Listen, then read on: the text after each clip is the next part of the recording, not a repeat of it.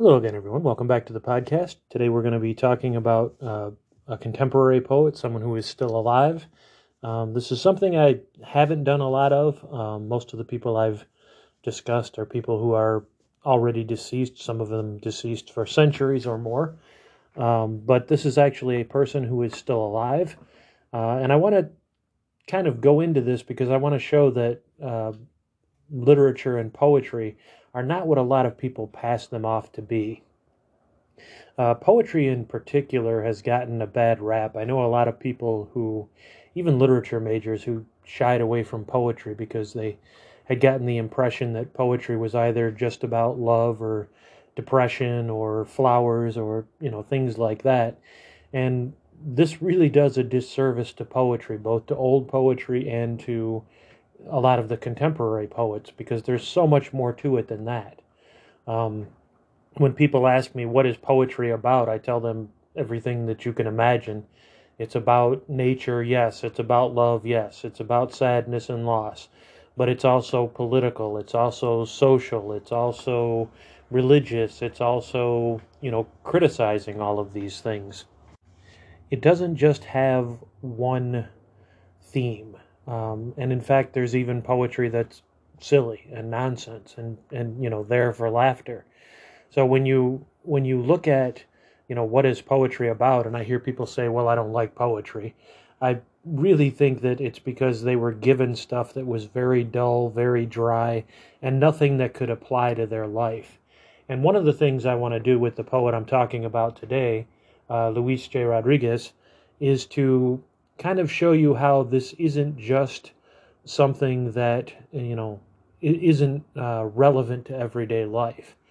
And I also want to kind of dispel the myth that a lot of people have that poetry is something for the elites. It's it's something that only, you know, people who sit in rooms full of books can understand and appreciate and it's written for them and by them because this is definitely not the case yes, there is poetry that is very, you know, refined and elite and really made for an audience of the upper classes, but most of that poetry was written in a time when the upper classes were the only people who could read uh, and write. And so obviously you're going to write things that are catering to the people who can read what you have to say. But poetry really existed, I've, I've talked about this before, in pre writing times. Uh, poetry was the main way that societies were able to pass along religion, um, family lines, culture, uh, you know, history. All of these things were passed along through poetry. You know, ethics, um, you know, etiquette, how you're supposed to behave. You know, I've talked about the fact that Beowulf is basically a poem about how men are supposed to behave, how you're supposed to behave if you're a warrior, how you're supposed to behave if you're a host, how you're supposed to behave if you're a guest. So a lot of these things are in there, but a lot of people have dismissed poetry as just being about, you know, as I said, love and flowers and depression and things like that. And it really does cover a lot more than that. And the two poems I want to talk about today um, by Rodriguez uh, both kind of show different uh, things that poetry does actually get into. The first one I want to talk about is a poem he wrote called Watts Bleeds. Um, now, Rodriguez actually grew up in Watts. He grew up, he was in gangs, but at the same time that he was in gangs, he was also a community activist. So he kind of had a double life going. Um, you know, a lot of people want to dismiss somebody because they were in a gang and think that that's all of their identity. And I think Rodriguez really proves that things like that might be part of your identity, but not all of it.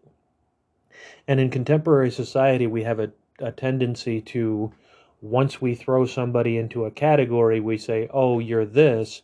Um, society wants to sweep them under the rug and forget about them. And Rodriguez is one of those people who really shows that, one, not only is this not fair, but Two, you're losing out on a lot if you do something like this. So he did start out as someone who was in a gang, but he was also a community organizer, and he also ran under the Green Party for governor of California when he got older. So he's had a very active life, and he's he's spent a lot of his life, you know, in you know very bad places, but also trying to make those very bad places better places. And Watts Bleeds kind of paints an unsentimental, unglorifying look at life in Watts when he was growing up. A lot of the tendency, unfortunately, in uh, popular hip hop tends to want to glorify the, the the lifestyle of you know the gang member to glorify the the lifestyle of the drug dealer. I know a lot of people will say no, they're trying to just show what it is, but the problem is that even if that's what their intention is, their audience is mostly young men who don't get that this is something that's saying this is not good. They're getting, oh, this is what I need to do. This is how I need to behave. And Rodriguez gives a very different picture of the way it is and what was going on and in his life as well. And I'm going to just read a few of the stanzas in this because I don't want to get into reading the whole thing and then possibly getting into copyright infringement. Uh, you are allowed to discuss copywritten works uh, for educational purposes, um, but you're not allowed to read the whole thing and, you know, give away the whole thing. I do recommend that you pick up some of his books. He is a is an excellent poet. Um, but I want to start out with a couple of parts of Watts Bleeds. This is the third stanza. Watts bleeds, dripping from the carcasses of dreams, where despair is old people sitting on torn patio sofas with empty eyes and children running down alleys with big sticks. Watts bleeds on vacant lots and burned out buildings, temples desolated by people's rage. Um, this is very far from what you know the the glorification of it is, and really shows you you know in just a few lines some of the levels of despair. You know, you have old people that have just like basically been broken and given up on life, and you know, feeling hopeless at times. Um, but this poem isn't completely hopeless. Um, he doesn't, you know, give you this and and and sort of leave you with no hope. This is not his purpose. And and this is one of the things that you know, I think is the mark of someone who is a, a great writer or a great thinker is that they not only show you the despair, but they do it and try to say, but this isn't the way it has to be. And there are other things that might be able to be done. A little further down, here is the Watts of my youth, where teachers threw me from classroom to classroom, not knowing where what I would fit in, where I could fit in. Um, so you know, this is again something that is very much uh, that very much happens, especially to young men. Um, they don't quite fit into the educational system. They don't quite fit in to the the standard of um, you know how society sees that a student should act and so they're often just bounced around. And a lot of it is they're just warehoused. They're just, you know, kicked through the system and eventually they drop out or they graduate and, you know, they get to graduate if they're there long enough. Um, but they're not, there's no real concern of whether they're actually learning anything. There's no real concern about the education.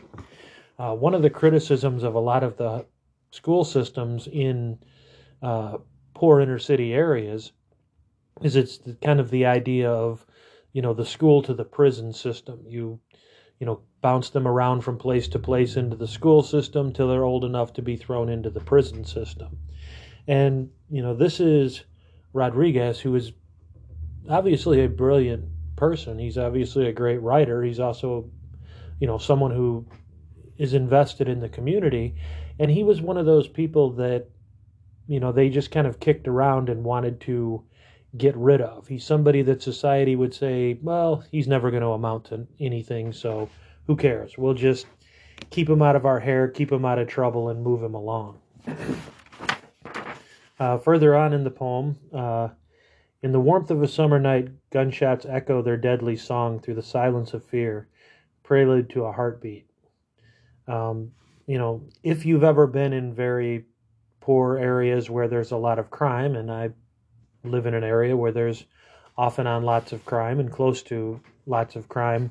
Uh, gunshots are not really that rare to hear at night. You will hear gunshots at night. Um, I've, on more than one instance, been somewhere where not only have I heard gunshots, but I've seen the bodies afterwards because I passed by where, you know, the, the gun battle just took place. I've been walking down the street and one car opened up on another car with a fully automatic weapon and blasted the windows out of the car. So, you know, this for me is something that really paints a picture of life that a lot of people don't know and a lot of people don't want to know. Um, and they, they don't understand what kind of psychological impact that has. And just in this, um, you know, few short four lines, he kind of gives you a sense of when you hear this, it does kind of create um, this this sense of fear because you always wonder the next time these gunshots go off, is it going to be close to me? Even if I'm not someone involved in this, am I going to be caught in the crossfire? okay, the next stanza. Uh, Watts bleeds as I bleed, getting laid off from work, standing by my baby's crib, touching his soft cheek and fingering his small hands as dreams shatter again, dreams of fathers for little men. So, you know, again, this is one of those things where even when somebody kind of gets out of that and gets a job, that's no guarantee that you're going to be able to make it. You know, people work really hard and they want to make a better life for the next generation and they hope their children never have to um, go through what they go through. And then economic circumstances, factory closing, downsizing, jobs being shipped overseas, and now all of that hard work seems to just you know smash those dreams to pieces. And so this is you know when people say well you know if, if, if the people that live there would just get jobs they'd be okay and everything would be fine you know this is kind of an indication that no sometimes you can do what you're supposed to do and you can get a job and you can work hard and things will still roll against you um, and you know this this isn't again as i said this isn't a glorification of gang life. This isn't anything like that. It's it's giving you the realities of it, the realities of gang life, the realities in poor areas where you know not everybody there is a criminal, and most of the people, in fact, aren't criminals, and they're just trying to survive and they're just trying to get by, but circumstances seem to be always stacked against them. Uh, last few stanzas. Watts bleeds and the city hemorrhages, unable to stop the flow from this swollen and festering sore. Oh, bloom, you trampled flower, come alive as once you tried to do from the ashes. Watts, bleeding and angry, you will be free. So he doesn't end this in despair. He doesn't end this saying, it's completely hopeless and there's nothing we can ever do. He, he ends this on the note of, we're going to keep trying. It, things will eventually get there. We're going to not give up. We're not going to just let ourselves fall into complete despair. And again, if you've ever lived in areas where, you know, there are large numbers of poor people, you will never meet harder working people than the poor. You know, people like to throw off on the poor and say, well, you know, they're poor because they're lazy. I can tell you Poor people are absolutely not lazy. Poor people work horrible jobs for long hours and little pay and get no respect from it. Um, they, you know, go to bus stops, whether it's cold, whether it's hot, whether it's snowing, raining, you know, all temperatures, uh, day after day, every day, and go to jobs where they're going to be abused, go to jobs where they're not going to make enough money to barely hold their head above the water and yet they still go every day. And this, you know, determination, this this keeping keeping fighting, keeping trying to move forward. Uh, this is kind of what he's trying to capture in the end of this poem.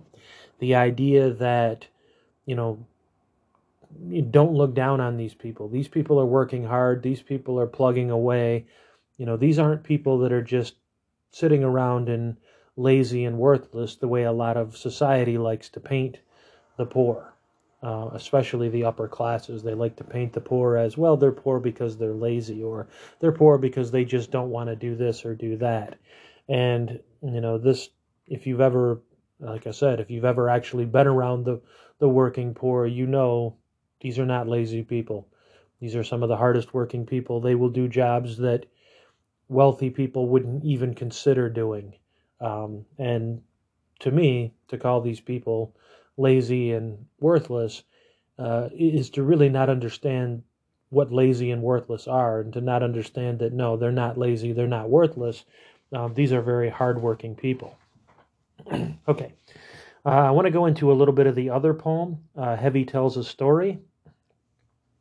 And Heavy is uh, the name of a character, but it's sort of a, a generic character. Heavy's kind of the character who's been there forever and seen lots of things. He's one of the older guys. And when he tells stories, everybody kind of stops what they're doing and listens. Um, and it, you know, talks about how Heavy, uh, in the beginning, when Heavy tells the story, the millwrights shanty under the electric furnaces, uh, chokes with quiet amid the roar as Heavy pauses, adjusts his mountainous weight over creaky, grease-stained metal chair, uh, and looks up with the whirling ceiling fan next to fluorescent lights hanging by wires, his fingers laced like so many sausages across the canvas of a blue work shirt on his chest. Rodriguez is very good at painting a vivid picture. Um, you know, he gives a lot of really good details. And this is one of the things that I've always said poetry has an advantage over prose because what poetry can say in a few short lines sometimes a novel or short story might have to take four, five, six pages to express what a poem can express in a few lines. You know, he really starts in with this very vivid picture and kind of sets the scene of where you are. Uh, a few stanzas down. Heavy talks about the Mexican melter who once had an affair with the pit boss's wife. The heart of the problem, in fact, from which the story plot revolves, was that the melter lived across the street from the pit boss. One night just before the graveyard shift, the melter left his home, kissed his wife's round face, and proceeded to walk to the bus stop. But a bullet ripped through his hard hat and he fell, like an overturned sack of fire bricks, onto the pavement. The moral of the story never have an affair with someone whose old man lives within shooting distance.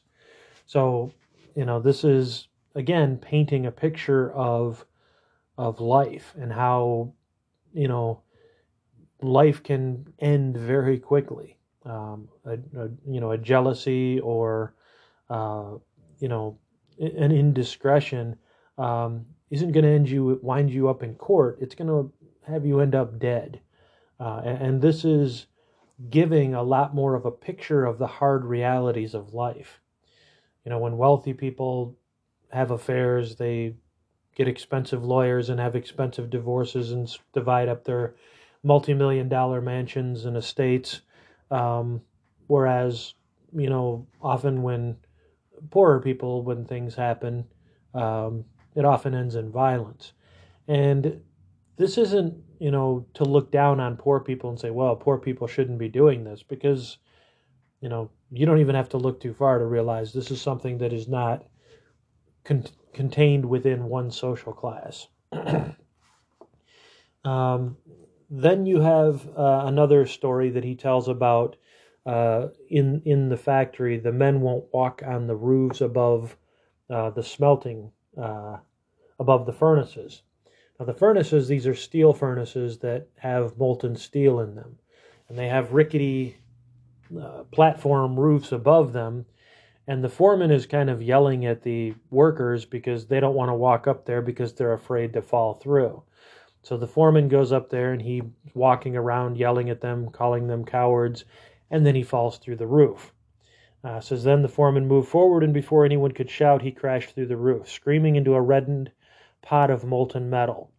The oxygen of his body making popping sounds as it entered. The furnace operates, uh, uh, continues to pour ladles of scrap iron and to melt the steel. They skimmed the slag off the top when it was ready and poured the molten mass into ingot molds. This is a, giving you a little bit of a of a picture of how dangerous uh, the work is for you know the working class and for the poor. Uh, working in the steel mill is one of the most dangerous places you can work.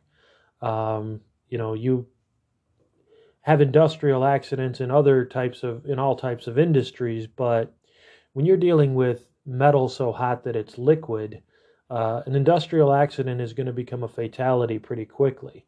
And in fact, you're not even going to have a funeral for this guy because he basically gets vaporized into the metal. And the poem talks about how, you know, they kind of skimmed off the top, but there was really nothing left to the guy. And so he ends up being part of metal ingots that are part of bridges and part of, you know, uh, skyscrapers and different things because his body kind of gets fused into that metal and can't be separated. You know, there'd be no way you could separate that to even have a funeral. And these types of industrial accidents are very common, especially when you're working in industries that have become deregulated, where safety uh, standards have, you know, been allowed to become lax. Um, non-union places have a, have always had problems with this. This is one of the reasons that a lot of the American companies wanted to move jobs outside of the United States after the unions came to power. Because if you move it outside of the United States, you can move to a country that you don't have to pay the workers hardly anything. You can pay them next to nothing. You don't have to worry about health and safety standards. If somebody has an accident, you give their family a few thousand dollars and that's the end of it. As opposed to in this country where it became if that kind of thing happens, you might be looking at multi million dollar lawsuits. Uh, you don't have to put in safety features, which cost extra money um, and might slow down productivity. But you have a lot more accidents, you have a lot more people get killed. And so, one of the things that I wanted to bring out with these two poems from Rodriguez is that again, poetry is not just about you know things that are inconsequential to daily life. Um, poets write about every kind of topic, um, you know, from things that affect the poor people to things that affect the people at the top end of the wealth spectrum and everywhere in between. Um, to me, the fact that poetry has fallen out of favor uh, I really blame a large part of that on one, the education system, and two, the way poetry is marketed, because it's often marketed um, where, well, nobody buys poetry anyway, so we're just going to stick the poetry section in the back. Uh, we're not going to take a chance as a you know publishing house on a poet, um, so most poetry has to be self-published anymore. Um, and if you know they do happen to take a chance on a poet, it's generally because that person has a big name for one reason or another. Either they've written prose that has sold well, or they're a celebrity, or something like that. Uh, you could be the greatest living poet, and if the publishing houses don't see a way of marketing you, uh, you're not going to get published unless you self publish. And again, I think that has a lot to do with the education system really kills people's love of poetry because they try to teach poems that people can't relate to. Poetry and literature always work much better when you can relate to them, when you can see things in them that um, remind you of circumstances or people or conditions that you're familiar with. Uh, if it's about things that you can't really relate to, you know, how many of us can relate to what it's like to be uh, a prince or a princess in the 1200s? Uh, not really.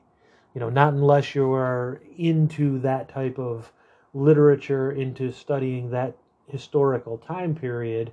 But for most people who don't have a background in that, it's going to seem like, okay, this is just nonsense that has nothing to do with life. And I think a lot of times uh, the teachers of poetry do a little bit of a disservice by uh, giving only things that students are going aren't going to relate to.